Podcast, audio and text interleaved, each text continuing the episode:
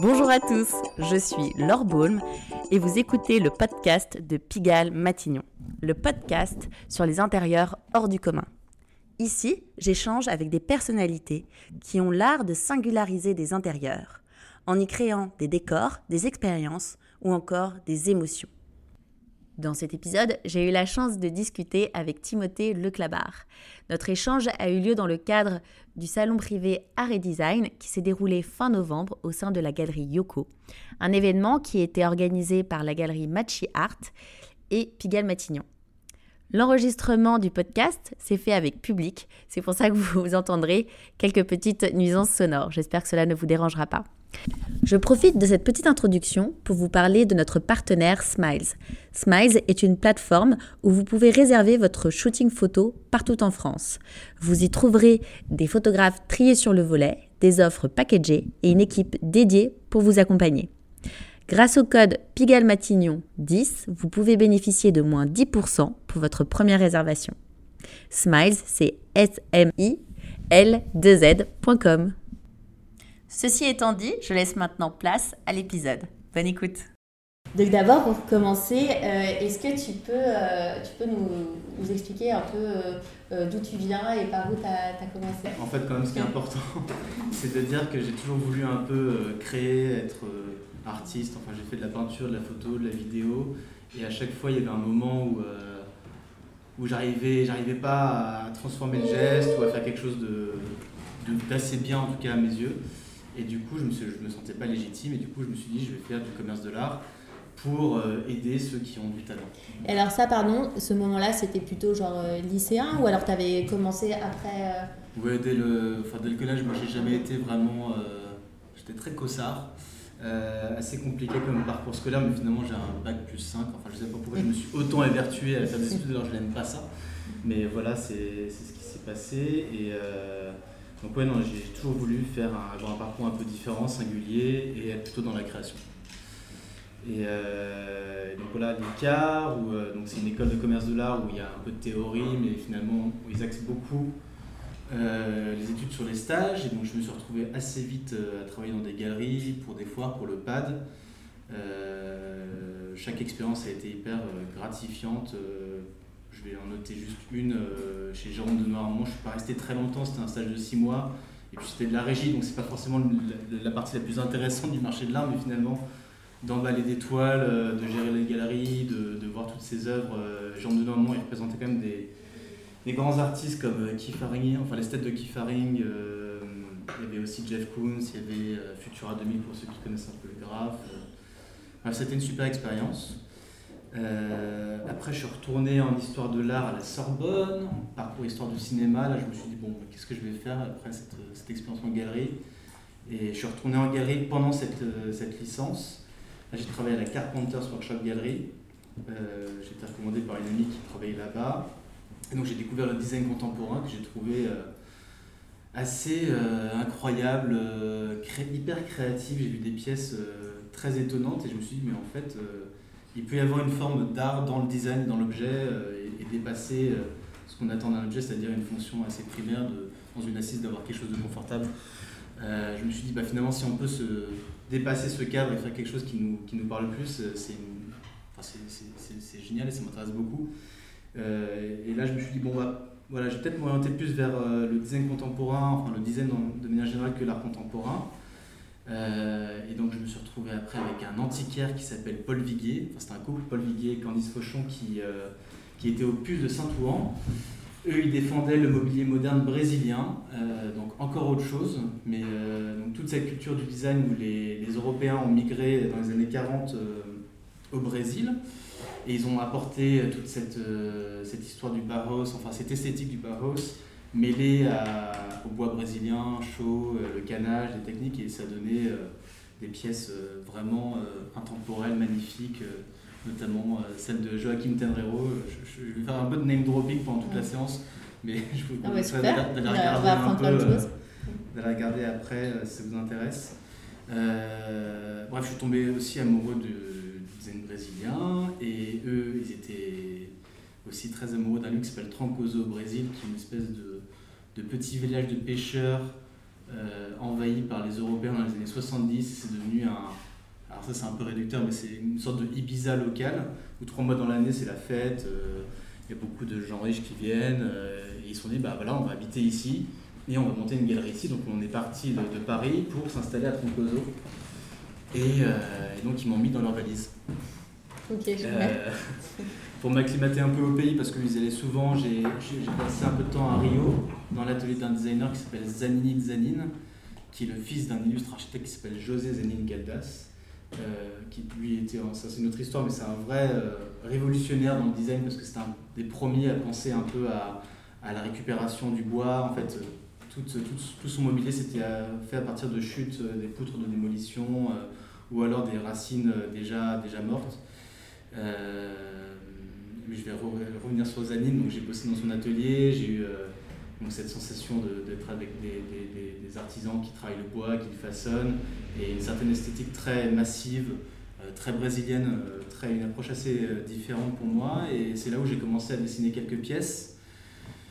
Après, je suis parti à Trancoso, j'ai vendu du mobilier brésilien, je travaillais de 16h à minuit dans une galerie pieds nus, c'était une super expérience. Et, euh, mais on s'est vite rendu compte que, euh, que finalement le business model n'était peut-être pas euh, le meilleur, même s'il y a eu quelques ventes et beaucoup d'intérêt, c'était vraiment les deux, les, Français qui arrivent, qui essaient d'apprendre le mobilier brésilien aux Brésiliens, c'était assez atypique. Et, mais finalement, on est rentré à Paris, et j'ai travaillé dans une autre galerie avec Alexandre Guillemin, qui lui un, un vrai antiquaire, un vrai marchand, qui a une vision très globale du design, qui défend principalement le mobilier euh, moderne américain d'après-guerre, mais aussi la céramique française, le luminaire italien. Donc voilà, j'ai eu beaucoup de références euh, et c'est ça qui, euh, qui a formé un peu mon œil de designer. Alors, à quel moment s'est passé la bascule? À quel moment tu t'es dit euh, donc voilà, donc j'avais commencé à dessiner quelques pièces à partir de, du Brésil. J'ai commencé à maîtriser quelques outils comme des outils de, de, 3D comme SketchUp, parce que je suis vraiment un piètre dessinateur à main levée. Et euh, d'ailleurs, c'est toujours pas. C'est un peu mieux, mais j'essaie de m'entraîner, mais j'ai pas de patience, c'est dur. Et, et, finalement, au bout de, de, ces deux ans chez Alexandre Guimain, j'ai réalisé deux pièces, deux tables basses, qui étaient en hommage au Brésil, pour vous dire à quel point ça m'a marqué, et principalement sur euh, un hommage à l'architecte Oscar Niemeyer, qui a construit Brasilia et plein d'autres ouvrages, le Parti communiste à Paris, euh, des, ouvrages complètement dingues euh, qui, qui, eux, sont associés à la révolution du béton armé dans les années 60. Enfin, bon, je ne vais pas vous faire un cours d'histoire du design, mais voilà, c'est deux tables basses dessinées et en fait, le fait de travailler en galerie m'a permis de rencontrer très vite des marchands, euh, de faire un peu de, comment dire, de copinage. Et, euh, et euh, Alexandre m'a dit voilà, bah, tu devrais présenter ton travail, c'est vachement bien à Sophie Meignier, qui est la, la directrice de la galerie Mouvement Moderne. Et effectivement, elle a aimé, on a fait le pas d'ensemble avec une des tables. J'ai vendu une des tables, j'ai fait un autre objet, puis un autre objet, puis un autre objet, et puis voilà un peu où j'en suis. Et, donc, du coup, comment ça s'est passé au début? Donc, euh, tu créais des objets. Euh, c'était quoi l'impulsion de départ? C'était. L'impulsion de départ, bah, pour les deux premiers objets, bah, voilà, il y avait vraiment une, envie de, digérer, euh, de, côté un peu exutoire de cette aventure du Brésil qui a été très marquante au-delà du design de, bah, de, l'humain là-bas, la nature qui est exubérante, la musique, la bossa nova, je sais pas. C'est un reflet de tout ça et sur les autres projets, il y a toujours ce côté un peu euh, que j'ai catégorisé comme le design souvenir. Euh, on aime bien mettre les trucs dans des cases. Moi, il y avait un truc un peu sculptural design, mais c'était déjà très, enfin, c'est très évocateur aujourd'hui pour beaucoup de gens. Et design souvenir, donc c'est l'idée de, de partir d'un, d'une expérience de voyage, d'une rencontre, de, je sais pas, d'une expérience avec ma petite fille euh, pour créer des objets. Je dis la petite fille parce que j'ai créé une, série d'objets qui sont très portés vers l'enfance euh, dont je parlerai peut-être un peu plus tout à l'heure. Mais voilà, il n'y a pas vraiment de, un film, euh, une bande-son, euh, tout est propice pour, pour créer, enfin pour amener la création en tout cas. Ok, donc, donc, au départ, c'était plus, tu avais envie de, de, de, concrétiser un peu, d'avoir un objet qui, qui... Qui, me, ouais, qui, qui, me ressemble, qui me parle, que je me suis dit, voilà, si je crée cet objet, un, totem, c'est parce que j'ai envie de l'avoir chez moi. C'est un peu peut-être un peu égoïste comme vision, mais à chaque fois, tous les objets ont vraiment une petite histoire euh, et, font souvent référence à l'histoire des arts décoratifs euh, français ou euh, brésiliens ou, le postmodernisme italien. Et du coup, donc ces premières pièces, tu en avais fait à chaque fois une seule Ouais. En fait, quand on commence en tant que designer, bon, j'ai pas un parcours, je suis pas designer industriel, mais on, avec les galeries, c'est peut-être un peu compliqué de, de, financer les premiers projets, sachant qu'on n'est pas connu. Donc oui, on finance les premiers objets, et c'est pour ça que je dis un par un, parce que c'est la vente d'un objet qui permet d'en faire un autre, et ainsi de suite. Mm. Et, euh, et c'est vraiment à partir d'un de mes objets qui s'appelle le Totem Axis, qui est une, espèce de sculpture lumineuse, euh, où là il y a eu vraiment beaucoup d'intérêt sur cet objet, et là j'ai pu vraiment, donc, grâce à, à, toutes ces ventes, euh, développer peut-être pour la première fois des collections, et, et, et maintenant c'est vrai qu'on me fait confiance et euh, ma galerie a produit le premier solo show en octobre où, tu es venu. Mm. Et euh, parce que voilà, c'est quelque chose. on va y revenir parce que euh, c'était quelque chose quand même d'assez extraordinaire. juste sur le totem là, dont, tu, dont tu parlais, tu dis qu'il a rencontré un certain succès. mais il était vendu comment C'est par une galerie Donc je l'ai d'abord défendu tout seul. J'étais en résidence d'artiste qui s'appelle Push, pas assez 30 ans là-bas, mais j'ai vu qu'il y avait pas mal de succès. D'abord, bon, c'est plutôt des, des amis d'amis qui ont commencé à en acheter, et puis après j'ai eu des parutions. Et euh, ce que j'ai gardé, euh, comme c'est moi qui finançais ce projet, j'ai tenu à dire voilà, il n'y a pas d'exclusivité avec les galeries, donc euh, vous pouvez en vendre, mais je peux les vendre moi-même tout seul. donc là, il y a plus de, de marge évidemment. Et j'ai quand même fait une collaboration avec la galerie Kétabi Bourdet en leur cédant deux modèles exclusifs avec des coloris spécifiques. Parce que vraiment, j'ai vraiment fait un, une édition de 8 totems par couleur et il y a, euh, bah, il y a 6 couleurs. Du coup, euh, il y a encore des totems disponibles. Je vous invite à regarder sur Instagram si vous voulez voir à quoi ça ressemble. Euh, voilà, c'est un beau projet, je pense. Mm. Euh, ok, et du coup, euh, oui, comment t'en es venu alors à, à, créer une espèce de collection, d'exposition Je ne sais pas comment tu l'as réfléchi. Euh, bah, la première vraie collection, c'est avec le fauteuil canet que tu as vu, je sais pas, je pense pas. Là, c'était vraiment plutôt partir autour d'un mettre en avant un savoir-faire qui était le canage. Et, bref, j'ai fait. Donc, c'est ça va être un peu technique, mais voilà, il y avait le canage à mettre en avant, et puis après, j'ai fait une structure très, un piétement très fin qui repose sur une courbe, et donc avec mon ébéniste, on a dû trouver une solution euh, structurelle pour, euh, pour garder ce piétement. Et il a fait ce qu'on appelle un tripling noyer, donc c'est trois feuilles de noyer, une en verticale et deux en horizontale, qui permettent de, renforcer l'assise.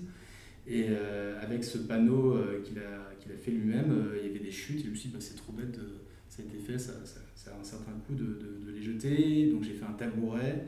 Et après, j'ai développé une collection, euh, une version assise, coussin. Là, il y a une table qui va sortir, un luminaire tout autour de. Euh, pas forcément du savoir-faire du canage, du coup, mais de ce noyer américain et d'une ligne assez. Euh, que j'ai appelée moderne, assez, assez fine, assez intemporelle. En fait, on n'arrive pas, pas à voir si c'est des objets anciens ou, ou actuels. Super. Et justement, quel est est-ce que comme tu venais du monde de, de la galerie et des revendeurs, est-ce que tu sentais qu'il y avait des besoins spécifiques ou alors tu es vraiment animé que par toi, ton inspiration? Ouais, c'est plutôt, euh, je sais pas, donc une inspiration, mettre en valeur un savoir-faire. Euh, je réponds peu à des, à des demandes. Enfin, D'ailleurs, j'ai jamais produit des commissions spéciales à part peut-être un coloris spécifique, mais euh, euh, là, cette année, justement, ça va être euh, l'occasion de, travailler avec des éditeurs et d'être confronté à des contraintes et à un objet défini, euh, alors qu'avant, j'étais vraiment en roue libre, entre guillemets, et propre. Enfin, essayer de me faire confiance. Et en tout cas, quand j'ai quelque chose dans la tête, je suis vraiment. voilà, j'ai envie d'y aller, j'ai fait un dessin, il n'est peut-être pas parfait, mais j'ai envie de, de, la voir, de voir en vrai cet objet, et du coup, je, je fonce. Un peu, il y a un peu une prise de risque. Et, et, du coup, c'est comme ça qu'est née, là, justement, on en parlait, donc, euh, ton, ton exposition euh, là, que tu as faite euh, récemment. Je te, je te, laisse la présenter parce que tu en parles beaucoup avec moi. Ouais, donc là, cette collection s'appelle New Space. là, j'ai commencé à dessiner deux objets, une table basse et, un, et une chaise, qui ont été faites en début 2022. donc là, je travaille déjà avec une galerie, donc c'est toujours avec Mouvement Moderne, qui l'a présenté à à Design Miami. Et euh, ce que je trouvais intéressant dans cette collection, l'histoire, c'est euh, le Space Age des années, de la fin des années 60 et début des années 70, qui est vraiment euh, un mouvement où il y a encore des échos dans toute la création actuelle. ce mouvement il est aussi apparu grâce à des innovations techniques, l'apparition du plastique thermoformé et l'utilisation de l'aluminium. Et je me suis dit c'est intéressant aujourd'hui de, de, reparler de ça parce qu'il y a vraiment un, renouveau de la conquête spatiale, ou du moins on en parle beaucoup plus sur les, sur réseaux avec euh, ce fou d'Elon Musk, euh, Felix Baumgartner qui avait fait le, saut, euh, enfin toute cette, cette ambition d'aller dans l'espace qui, bon, chacun pense qu'il veut, est, magnifique parce que c'est vraiment un territoire qu'on a envie d'approfondir, de, de, connaître mieux. On n'a qu'à voir James Webb, les images superbes qui sont sorties. Mais il y a un côté un peu bah, utopique et finalement, la conquête spatiale, c'est pas plutôt, est-ce qu'on n'a pas plutôt envie de se dire, bah, finalement, c'est peut-être mieux là où on est, d'essayer de préserver cette, notre chère Terre. Et, euh, et, donc New Space se base sur des éléments, des matériaux naturels, le pierre, la pierre, le bois et le papier. Donc voilà, c'était vraiment reproduire des, des objets célestes, entre guillemets, des constellations, des trous noirs, euh, inventer un langage, mais en utilisant des rebuts de marbre, euh, du bois brûlé, du papier washi, et du coup d'avoir des objets très narratifs, symboliques, mais euh, ancrés sur Terre. Parler de l'espace avec des éléments naturels, je trouve ça assez, assez intéressant en tout cas. Ouais, et en fait, ce que tu dis pas là, c'est que tu as réfléchi quand même ton exposition, euh, au-delà même des pièces que tu as exposées, c'était oui. une vraie expérience, tu as voulu un peu te projeter dans le... Oui, oui c'est vrai qu'il y a aussi le lieu où j'ai pu exposer qui était vraiment euh, incroyable, c'était les anciens locaux de Libération euh, rue Béranger, et donc le bâtiment est complètement brut maintenant, et donc il y a cette espèce de, de voûte euh, avec un énorme hublot, on survole Paris, on a une vue à 360 degrés, et tous les jours une lumière différente. Et c'est vrai qu'il y avait un vrai côté euh, envoûté, on est, un, on est vraiment dans, le, dans, dans, un, dans, un, hangar de navettes, de fusées, je sais pas, et, ouais. et ça cohabitait hyper bien. Et, euh, et, les objets avaient vraiment leur place. Enfin, je me suis vraiment amusé à faire une scénographie au-delà que de penser l'objet individuel. Mmh. Non, parce que pour aller quand même un petit peu plus loin, c'est que moi j'arrive, tu m'avais donné l'adresse. La, euh, c'est un immeuble qui, a, qui, était un peu désaffecté parce que, qui va être réutilisé après pour faire des bureaux. Oui, je, je, crois que ça devient un coworking, mais ils sont voilà. pas sur le projet. Donc c'était, c'était en plein travaux. Et puis là, il y a quelqu'un qui me dit Attendez, je vais vous amener. On commence à monter un étage. Et il me dit Il y a encore euh, quatre étages. Et puis après, on prend une voiturette et on arrive sur le site. Et vraiment, je rigole et je lui dis C'est une blague. Et il fait Non, non, non, c'est pas du tout une blague. Et en effet, on arrive. Il y avait une petite voiturette qui nous emmenait jusqu'à cette espèce de, de plateforme, un peu euh, d'espace qui en effet surplombait Paris avec une, une lumière extraordinaire. Enfin, c'était hyper immersif et super fort. Quoi. Donc, euh, et, et, aussi, enfin, tu avais aussi travaillé même euh, la, la, musique. Oui, j'ai fait une bande-son avec, mmh. euh, en reprenant les, les, échanges radio de Apollo 11 avec la Terre. Enfin, du coup, avec toute musique, c'était assez, ouais, assez immersif. Ouais, c'est ça, moi je trouve très fort, c'est que l'histoire, en fait, tu l'as racontée aussi à travers, à travers le lieu et à travers justement cet univers. Euh... Bon, le lieu, ça a été le petit plus parce que je ne l'ai pas eu tout de suite, mais c'est vrai que quand on me l'a proposé, je me suis dit, bon, bah, est-ce que le fait de ne pas avoir pignon sur rue est, est un problème Et finalement, euh, bah, l'expérience a, a, transcendé ça, même s'il n'y avait pas forcément beaucoup de passages. Euh, il y a des belles images et une belle histoire à raconter euh, mm. après. Ouais, ça, du coup, ça allait vraiment au bout de l'histoire de, de, chacune, de chacune de tes pièces. Et, euh, et, du coup, euh, là, donc, euh, cette collection, c'est tu, tu, la vois comment ça va être encore des éditions limitées Bah ouais, tout, tout, tout, ce que j'ai fait jusqu'à présent, c'est des éditions de 8 exemplaires, peut-être 20. Euh, toujours le côté limité, c'est. Je sais pas si c'est un argument de vente, mais, mais voilà, c'est aussi parce qu'il y a des savoir-faire qui sont mis en œuvre et aussi parce que je me lasse très vite des projets. Donc je me dis comme ça, si la collection est faite, bon bah je peux passer à autre chose. Mais euh, c'est une, une, valeur de marché. En fait, on dit les 8 plus 2 épreuves d'artistes, ça vient un peu de la sculpture et des fonderies, euh, parce qu'à chaque fois, je crois que le, le moule s'épuisait, du coup on disait voilà, 8 plus 2 parce que le, après le moule n'est plus utilisable. Ça, je suis pas trop sûr de ce que je raconte, mais mmh. je crois que c'est ça. Très bien. Et, euh, et bon, je sais pas ce qu'elle va devenir, je pense qu'on va, on va réutiliser des, des objets euh, bah, pour des foires, des salons. Euh, j'espère en présenter un peu à, à des archives, des décorateurs, faire des choses, je sais pas. Très bien, et en parallèle de ça, parce que du coup tu fais ces pièces qui sont euh, euh, très rares, qui, sont, euh, qui peuvent être associées à des œuvres d'art, mais du coup moi je t'avais aussi vu à Maison et Objets, ouais. où tu avais remporté le prix. Alors c'est pas vraiment un prix, j'ai été lauréat des Rising Talent Maison et Objets.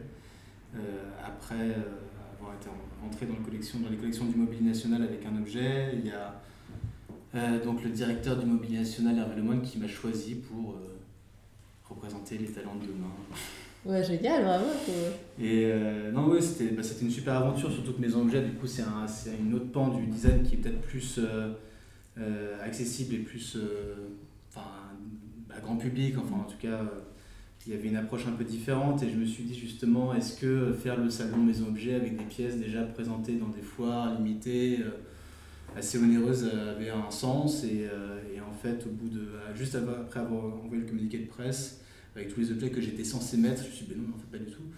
J'ai sorti une collection d'objets euh, très tournée sur l'enfance. Du coup, grâce à ma fille, je me suis dit, il faut absolument que je lui dessine un objet. Et j'ai pensé à, à, juste faire deux yeux dans une assise. Et, et ça a donné la collection euh, Boo. Enfin, c'est elle qui l'a appelé comme ça. Elle a fait, oh, papa, un petit fantôme, Boo. je me suis dit, c'est parfait euh, comme nom. Et, et, encore une fois, même si, voilà, il faudra que vous regardiez, mais voilà, c'est très. On pourrait se dire, mais quel est le rapport avec le reste? Il y en a peu. Euh, il y, a juste pour moi les, les, lignes toujours très architecturales, très des courbes, des lignes droites. Euh, et, après, c'est du médium laqué, donc euh, hyper coloré, des couleurs, j'avais choisi des couleurs hyper fortes pour marquer un peu le, dans le salon et pour me faire remarquer. Et je crois que ça a beaucoup plu justement. Et ce que je voulais dire, oui, c'est qu'il y a aussi toujours une référence aux arts décoratifs parce qu'il y a vraiment un côté postmoderniste italien, euh, voilà, toujours très référencé ce travail. Et en plus très enfantin avec à ce côté fantôme, Pac-Man, euh, Papa, Shadok. Euh, retourner en enfance, quoi. Ma propre enfance et j'espère inspirer ma fille. Génial, et donc du coup là ces, ces chaises elles vont être plutôt vendues euh, en... bah là c'est le gros défi de cette année, c'est donc il y a eu beaucoup de, de succès et donc un projet plus on va dire semi-industriel, donc à moi, je suis tout seul dans la création et euh, bah, je vais devoir commencer à gérer des logistiques euh, beaucoup, avec beaucoup plus de, du stock, euh, peut-être des retours clients. je suis en train de monter un e-shop. je vais sûrement. ça, je peux pas trop en parler, mais je vais avoir un petit pop-up dans un, un magasin parisien. C'est chouette. Et ça va être. Ça va être un vrai, ça va être un vrai moteur pour faire d'autres projets peut-être plus, alors pas élitistes, mais plus portés vers ce, sur quoi les designers sont attendus, c'est-à-dire euh, durable et éco-responsable. Euh, apporter un peu de, de, de, souffle pour faire des, des, projets de plus longue haleine, mais qui ont plus de sens. Même si je trouve que finalement ce projet a du sens, mais voilà, c'est. Tu penses à quoi exactement quand tu dis ça? C'est-à-dire. Euh, bah, en tout cas, dans, dans, les projets de galerie, il y a toujours un côté. alors, je ne suis pas un designer vert, je trouve que c'est très compliqué d'être full vert aujourd'hui.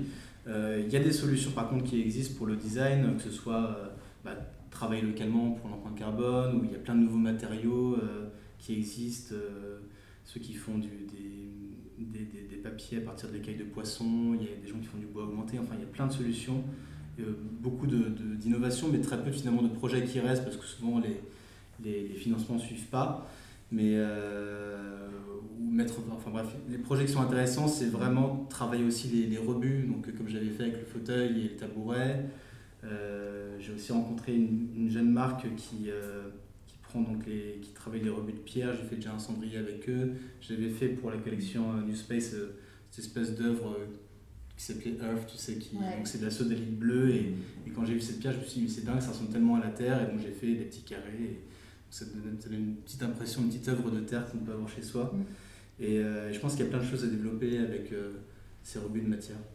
Oui, et donc du coup, tu, tu, tu dis qu'en fait, pour expérimenter et pour euh, développer en fait des nouvelles pièces euh, un peu plus durables et donc avec euh, de l'upcycling, des choses comme ça, c'est plus tout côté un peu designer élitiste qui fait, où tu peux faire plus non, des non, tests je dis, je dis que les, la petite série des bouts et peut-être le, sont peut-être les objets qui vont être, je l'espère, un, faire un gros carton et qui vont me permettre de me soulager un peu et de avoir plus de temps pour, enfin soulager, peut-être pas au départ, mais en tout cas avoir du temps pour créer des, objets qui ont plus de sens. Parce que, encore une fois, même si euh, les galeries financent de plus en plus les projets, euh, de temps en temps, moi je, je, propose quelque chose et finalement bah, ça ne plaît pas à un tel et je me dis bah, j'ai quand même envie de le faire et, et c'est moi qui supporte la prod et du coup, euh, comme les projets sont de plus en plus ambitieux, il bah, faut avoir un peu de trésorerie. Hmm. Voilà. Oui, bien sûr, c'est une vraie question comment financer son. Son art, oui. Bah, surtout que bon, les peintres ont. Ma, ma, femme est peintre et à chaque fois, elle me dit bon, c'est bien, t'as bien rendu. Mais je dis oui, mais tu connais pas les coups de prod en fait. Euh, un tableau, c'est un, grand tableau avec l'apport de matière. Bon, si on fait de l'huile, euh, on a un beau cadre de chez Marin, je sais pas, on a pour 300-400 euros et après c'est tout bénéf avec la marge de la galerie évidemment, mais, mais dans le design, quand on veut avoir des savoir-faire français, quand on travaille principalement avec la France, ça devient des sommes très vite compliquées. Et puis aussi le fait de la série limitée, c'est qu'en fait on est en flux tendu, et donc c'est une pièce par une pièce, et évidemment on n'a pas des économies d'échelle qu'on peut avoir sur du mobilier d'édition chez, chez Cassina ou je sais pas quoi. Et justement, ça t'intéresserait de travailler avec euh, des grandes maisons d'édition? Euh, J'espère à terme, oui, bien sûr. ouais, non, bah, là, il n'y a, a, pas des, des, grosses maisons, mais oui, il y a deux, trois plans sur le feu euh, pour faire des, des choses, j'espère, chouettes et parlantes, enfin communicantes. Super. Et, et justement, là, par rapport à on est dans un contexte aujourd'hui où il y a bah, une crise environnementale, économique, enfin bon voilà. Euh, et, est-ce que, est-ce que ton travail est impacté ou influencé par, euh, par la conjoncture? Euh, influencé, ouais, je pense que les bouts, il y a un côté un peu mettre de la joie dans les intérieurs, faire des trucs un peu moins trop réfléchis, enfin, il y a un côté très spontané, je pense que ça, ça a fait marrer beaucoup de gens justement d'avoir juste cet objet qui sort de nulle part et se dire, bah, voilà, c'est, se faire un petit plaisir, d'avoir de la couleur, enfin, tout de suite c'est hyper euh, euh, stimulant je trouve. Euh, après, oui, bah, les conditions, de toute façon on est tous à la même enseigne, je pense qu'il faut qu'on fasse attention à ce qu'on fait. Et nous designers on a encore plus un rôle par rapport à ça, de, bah, bah de réfléchir au monde de demain, donc c'est sûr que ça va influencer mes prochaines créations. Après, je ne sais pas si je suis la bonne personne parce que quasiment 90% de ma création est en galerie. Donc, est-ce que c'est vraiment du design? Est-ce qu'on est sur euh, le collectible design, le design art? Il y a plein de noms pour donner ça, mais c'est comme me poser une question sur les tendances de demain, j'en sais absolument rien. Enfin, non, non, non, non mais c'est toi de sortir. Euh, c'est compliqué de, de, jauger ça, mm. mais je me sens. Euh, oui, je me sens. J'ai un rôle à jouer. Mm. On verra selon les, les projets qu'on m'apporte les collaborations surtout en fait. Ouais. Et, euh, et, dans tout ce qui est euh, justement dans les, dans les, dans les matériaux avec lesquels tu, tu, travailles, par exemple, travailler avec les chutes, est-ce que enfin, c'est un peu, ça peut être un peu limitant non, sur les, ah bah, Bien sûr, ça dépend des projets du coup, mais oui, bah, par exemple, là, le, projet du fauteuil, bah, de toute façon, je ne pourrais pas en faire, déjà c'est une édition limitée, et puis les chutes c'est vraiment une combinaison pour essayer de trouver le bon équilibre pour faire un nouvel objet. Euh, c'est pas viable pour tout en fait. Mm. Euh, il y a des boîtes comme Maximum qui sont des, designers qui font appel à des industries qui polluent énormément et ils revalorisent énormément les, déchets et, euh, ils sont très forts d'ailleurs. Mm. Et c'était quoi la question Non, non, non, non, mais c'est justement sur comment, enfin, parce que c'est, c'est une bonne chose d'avoir l'intention, mais après, comment est-ce qu'on le fait Et après, il y a aussi forcément beaucoup de contraintes aussi avec. Euh, euh oui, parce que souvent, tous ces nouveaux matériaux coûtent cher. Euh, mm. Moi, c'est pas une finalité pour moi, même si ça influence mon travail. Je, je pense que si on veut être vraiment vert, il faudrait déjà arrêter de produire des nouveaux mm. objets, mais bon, c'est peut-être un peu radical parce que moi, je préfère apporter de la, une forme de beauté, en tout cas. Je dis mm. pas que c'est de la beauté, mais c'est ça la recherche qui m'intéresse dans le design. C'est vraiment une esthétique, en tout cas qui, qui m'est propre. Euh, il y a des gens qui sont bien plus compétents que moi, qui sont un peu ingénieurs, qui sont des énormes qui sortent d'école ou qui réfléchissent différemment et, et, qui, eux, vont apporter des vraies solutions euh, durables euh, et, et, réfléchies pour cette, ce futur qui nous attend. Ok. Et, et, par rapport à ta vie d'avant, parce que du coup, tu as quand même changé de vie, c'est entre le moment où tu étais plutôt de l'autre côté euh, tu étais plutôt chez, chez les marchands. Euh, est-ce que tu regrettes un peu cette vie-là? Est-ce que es... Pas du tout. Pas du tout. Non, parce que moi j'étais marchand, enfin je travaillais avec des marchands et de temps en temps j'étais à la vente et je suis incapable de vendre en objet donc j'étais vraiment pas fait pour être en galerie. Moi je, ce que j'ai aimé c'était découvrir donc, euh, tous ces objets qui sont souvent font partie vraiment de l'histoire du design, de, de Joseph Hoffman à Sotsa.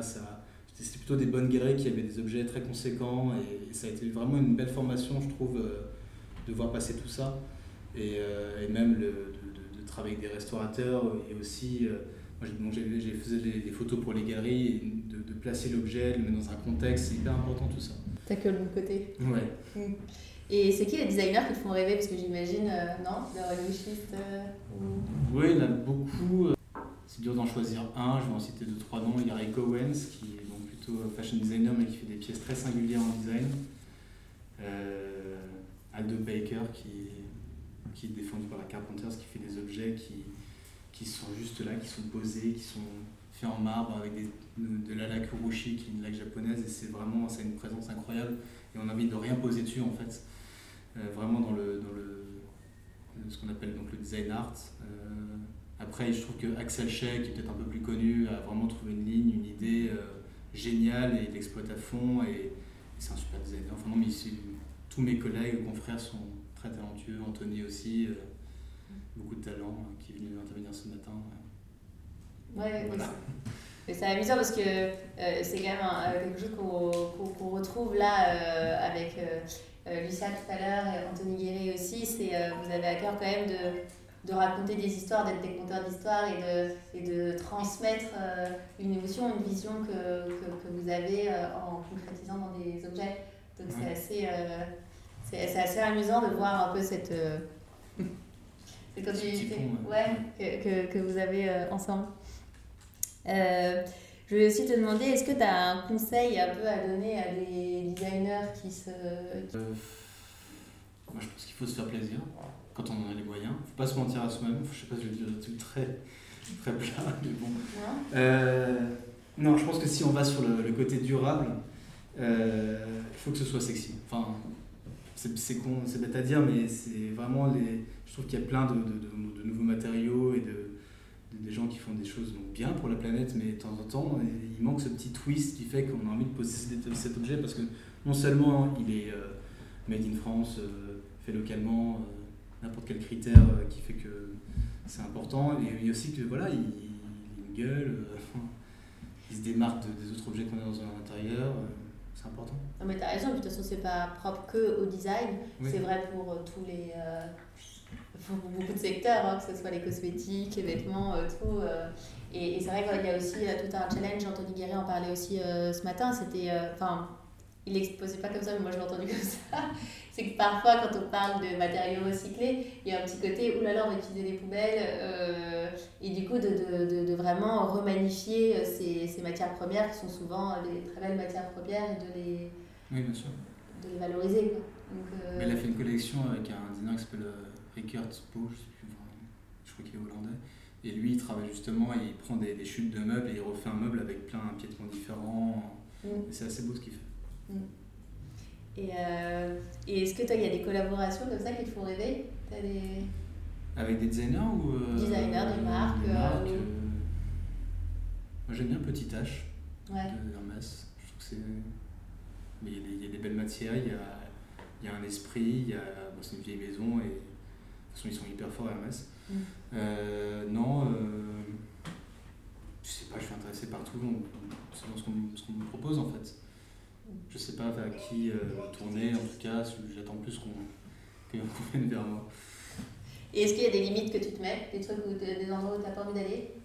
Dans, le, dans la création, euh, bah, je pense que je m'intéresse beaucoup de plus en plus à l'espace, à la décoration intérieure, mais je suis pas bon du tout pour ça en fait.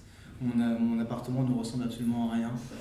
Euh, j'ai eu la chance d'avoir un plan à refaire après une restructuration et en fait, euh, je me suis dit, je veux ma chambre sur rue, et en fait, c'était la pire idée du monde. En fait, le mec est au-dessus de moi, et c'est son couloir, donc je l'entends tous les soirs. Enfin, ça, c'est des problèmes d'appartement manière, mais, mais euh, non, non, j'ai fait que des mauvais choix. Euh, je suis un designer, mais mon appartement, il pas c'est très sombre, il n'y a pas de table basse, il n'y a pas de table de salle à manger. Ça n'a aucun sens. Et pourquoi? Parce que tu achètes euh, que les trucs. Bah, dès, que je, dès que je me fais plaisir, je m'achète un objet qui n'est pas utile. Euh, ou alors c'est mes pièces et finalement bah, du coup elles partent en expo euh, et du coup bah, je me retrouve sans rien. voilà. Ok, et du coup donc, par rapport à euh, travailler avec des décorateurs, c'est quelque chose que tu fais? Pas beaucoup, c'est plutôt les galeries qui sont en rapport avec les décorateurs ou les architectes d'intérieur qui, qui, ont des demandes, mais pourquoi pas, oui, enfin après... oui, développer des pièces sur mesure par exemple, c'est des choses Oui, bien sûr. Je suis pas un très bon technicien, mais je peux faire un dessin et après c'est pour trouver quelqu'un qui collaborer et, et, faire un lustre suspendu qui prenne bah, voilà, le diamètre de enfin, cet ovale d'ailleurs. Mmh. Et, euh, toi, quand tu achètes une pièce, c'est quoi ton. Comment tu fais le. C'est quoi ta euh, démarche bah Déjà, j'achète plutôt du vintage. Mmh. Euh, Pourquoi? Bah, C'est mon côté un peu antiquaire, Chine, j'aime bien trouver des objets un peu vieillots et qui ont un peu marqué des, des, des époques. Euh, j'ai- pas grand chose, mais euh, j'ai des chaises de Vico Magistretti euh, qui ont été euh, rééditées par Cassina, je me souviens plus du nom du modèle, mais euh, en paille. J'ai un rocking stool de Isamu Noguchi. Donc, rocking stool, c'est vraiment le tabouret qui, où tu, voilà, on se tient pas dessus. Qu'est-ce que j'ai d'autre? Pas mal de céramique un peu ancienne aussi. Et euh, non, voilà, après j'ai du Ikea. T'as dit Ikea, mais pour la fonctionnalité ou Ouais, aussi pour le, fonctionnalité, ou pour le côté design Parce qu'il y a aussi eu des, des, des, des super choses qui ont été faites par Ikea. Ouais, non, mais c'est- je trouve qu'ils Mm. se renouvellent bien, ils sont en train de vraiment de, Ils font des collabs de plus en plus et il y a des choses vraiment. Ils ont fait des collabs avec euh, Sabine Marcellis et euh, justement, bah, j'ai deux appliques de Marcellis qui sont hyper lumineuses, hyper belles, à un prix tout à fait correct. euh. Et après, c'est plus moi qui fais des expériences. Je récupère mes expériences et puis je les expose là et puis c'est. On ne sait pas où s'asseoir donc on se met dans un canapé euh, confortable. Et puis, euh, voilà. Ok, super. Et quand tu dis que tu achètes du vintage, est-ce que tu fais aussi un peu de l'achat et la, la vente ou ça te fait- Non, pour l'instant, je regarde les pièces. euh, et puis, si jamais il y a un manque de trésorerie, oui, je passerai par là. Bon, je le souhaite pas. Euh, euh, ok, euh, on a de la chance d'avoir du public aujourd'hui pour l'enregistrement. Euh, Est-ce que vous avez des questions pour, euh, pour Tim Bonjour. Euh, tu parlais de, de faire toi-même toutes les pièces, c'est-à-dire que tu fais tout de A à Z, du dessin. Ah non, non, non, Tu je- passes pas, oui. Non, non, je, des. je fais beaucoup de choses moi-même, mais pas, pas non. J'ai- essayé d'être ce qu'on appelle un maker, et en fait, je perdais beaucoup plus de temps à le faire que à confier ça à des, à des vrais professionnels. Mais euh, c'est vrai que finalement, il y a un moment où, euh, quand j'étais chez Pou, j'ai acheté plein de matos euh, pour, pour expérimenter, et ça me sert toujours parce que finalement, je sais pas, j'avais dessiné une bougie par exemple, et j'avais trouvé une forme. Et je me suis dit, bah, c'est génial, c'est une super idée, je vais commercialiser des bougies sculpturales. Bon, finalement, il y a plein de choses qui ont été faites entre temps. Mais, mais finalement, ce modèle-là m'a permis de faire un totem derrière. Donc, toutes les expérimentations, même si c'est pas finalement l'objet fini, que ce soit en béton ou le peu de choses que je sais faire, euh, j'avais appris à faire du canage pour le fauteuil canné, mais finalement, j'ai confié ça à un expert parce que c'était quand même très euh, chronophage. Euh, oui, ça sert, mais non, finalement, maintenant, je, je dessine. euh, je participe avec les bénistes à réfléchir à un projet. Eux, ils m'aident beaucoup sur la partie technique. Je fais les photos et je trouve les, les éditeurs ou les galeries pour euh, C'est toi qui fais toutes les photos? Presque tout. ouais. D'ailleurs, elles sont pas terribles au final. C'est toi qui le dis ou- Non, non, mais sur les photos fond blanc, il y a toujours des imperfections, mais, euh, mais j'aime bien, j'aime bien, j'aime bien les mettre en, dans, des, dans des décors ou euh, si, enfin, c'est quelque chose qui m'intéresse beaucoup. ouais. Toujours. Merci. Pas du tout. Non, non, mais dis. Euh, Moi, je voulais savoir, Ouais. c'est quoi euh, tes sources d'inspiration? Par exemple, je sais pas, le totem axis, ça, ça t'est venu comment Alors là, c'est très marqué. euh, C'était vraiment. euh, J'ai un amour sans fin pour la colonne sans fin de Constantin Brancusi, qui était un sculpteur euh, roumain, je pense que vous connaissez avec l'atelier Brancusi qui est à côté de, de Beaubourg. Euh, donc je voulais avoir ma colonne Brancusi. Je me suis dit, bon, bah, je peux pas copier euh, Brancusi. Et je me suis dit, bah, j'aime bien, j'ai découvert la résine, je trouve que c'était une super matière qui avait un côté, quand elle est travaillée, qui peut être très laiteux. Et donc j'ai eu cette idée de bloc donc, qui est partie des blocs des bougies. Donc voilà le côté cireux de la résine qui se transforme, de, de la bougie qui se retrouve dans la résine. Et, euh, et après, il y a eu pas mal d'accidents qui ont fait que euh, au début, c'était juste un, un axe en, acier. Du coup, c'était absolument pas éclairé partout. Il y avait juste une diode qui venait euh, éclairer comme un. Comme un. ben, comment on appelle ça? Bref, une typologie de, de lampadaire, voilà. Et, finalement, je me suis dit, c'est trop bête d'avoir cette résine qui, est travaillée. Et, j'ai trouvé le néon vert soufflé. Et donc, du coup, ça a commencé à éclairer. Et puis, le côté modulable. Enfin, voilà, l'inspiration, c'est Brancusi euh, qui s'est accoquiné avec Ettore Sotsas pour la couleur. Et je garde le côté Brancusi dans le, la volonté d'avoir un socle très brut. Euh, je trouve que ça. T'as jamais eu envie de la, de la, de la faire dans d'autres matières que la résine? Moi, j'avoue que quand je l'ai vu, j'ai cru que c'était de l'albâtre en fait. Oui, il y euh, a un côté Alba, c'est vrai. Euh, si, si, j'y ai pensé. Mais là, c'est, par exemple, c'est un des projets où je ne veux plus en entendre parler. Pourquoi? Ah, je l'ai trop vu, euh, je, je sais pas, il est... on, se- lasse des objets, c'est ça le problème justement, qui nous oblige à créer des nouvelles choses. Du coup, j'en ai même pas chez moi, alors que c'était pour chez moi à la base. Euh, Non, non, euh, non, mais si, c'est un bel objet, mais je... il y, a, plein de choses à faire sur des dimensions, justement, sur la réflexion avec des nouvelles matières, mais, je suis resté fidèle à. On m'a proposé de faire justement un socle en béton ou en acier, euh, polymiroir, je sais pas. J'ai toujours dit non, le principe c'est résine, bois, je trouve qu'il y a une belle dualité, un bon contraste. Et euh, voilà. J'ai juste fait un- une petite variation sur la couleur, il y a eu une forme un peu spéciale à un moment. D'accord.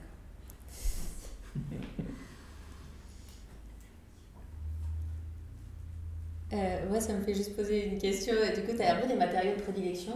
Parce que quand même, à chaque fois, dès que tu te retouches à un nouveau euh, matériau, à chaque fois, c'est des nouvelles contraintes, un nouvel apprentissage, non? Euh, oui, bon, moi, il y a toujours beaucoup de bois, souvent. Euh, après, euh, la résine, c'est vrai, par exemple, la, je dirais dire que voilà, je suis un designer vert, j'utilise de la résine, non, ça ne marche pas. La résine, c'est vraiment hyper toxique, c'est un dérivé du pétrole. Bon, il y a des résines biosourcées, mais on ne sait pas vraiment sûr à 100% que ce soit totalement vert. Euh, non, ça peut être une rencontre, justement, le, le marbre, c'est arrivé parce que j'ai rencontré cette, euh, cette boîte qui s'appelle Almarmo, et ils sont c'est une vieille entreprise, ils sont en Italie à Carrare. euh, et je leur ai dit, mais c'est génial, j'adore vos pierres. Ils m'ont montré deux, trois trucs. Ça, ça peut être un cendrier. Donc c'est vraiment euh, une rencontre ou alors une typologie d'objet qui me dit, bah, cette matière serait bien là. Et, mais principalement, ouais, le, le bois revient tout le temps. Là, j'ai travaillé le papier récemment. Euh, De papier? Ah oui. le papier washi, en tout cas pour les, Pour les pour les luminaires? luminaires. Euh, je devais faire une collaboration avec euh, une boîte qui s'appelait Scale, Scale, qui est basée à Biarritz. Donc c'est elle qui faisait des, des- des- du papier à partir de, des cailles de poisson. Et en fait, on a eu rendez-vous. Et le, lendemain, le deuxième rendez-vous, le lendemain, elle m'a dit, bah, en fait, on annule. Enfin, elle m'a dit, on annule. euh, la boîte euh, a fait faillite, quoi. C'est hyper À cause- frustrant. À cause de quoi, tu sais? Bah, je pense que je pense que c'est une question d'investissement et euh, j'aurais demandé, j'ai pas eu de réponse, mais c'est hyper dommage parce que le projet était hyper intéressant. Ils avaient ce, ce papier donc hyper euh, un peu parchemin, hyper texturé. Il y avait, on pouvait faire des luminaires vraiment beaux avec. Ils avaient aussi des blocs typés un peu marbre. Et voilà, ça a pas, malheureusement l'aventure n'a pas continué pour eux. Mais voilà, il n'y a pas de pas de, pas de limite. Métal peut-être un jour. Ouais. Ouais, je sais pas. Et, et les rencontres, elles se font comment? C'est vraiment, euh, comme par exemple là, ceux du marbre, tu les as rencontrés comment? Euh, amis d'amis, bouche à oreille. euh, pas de. Je, oui, je sais pas, ça, ça peut être. euh,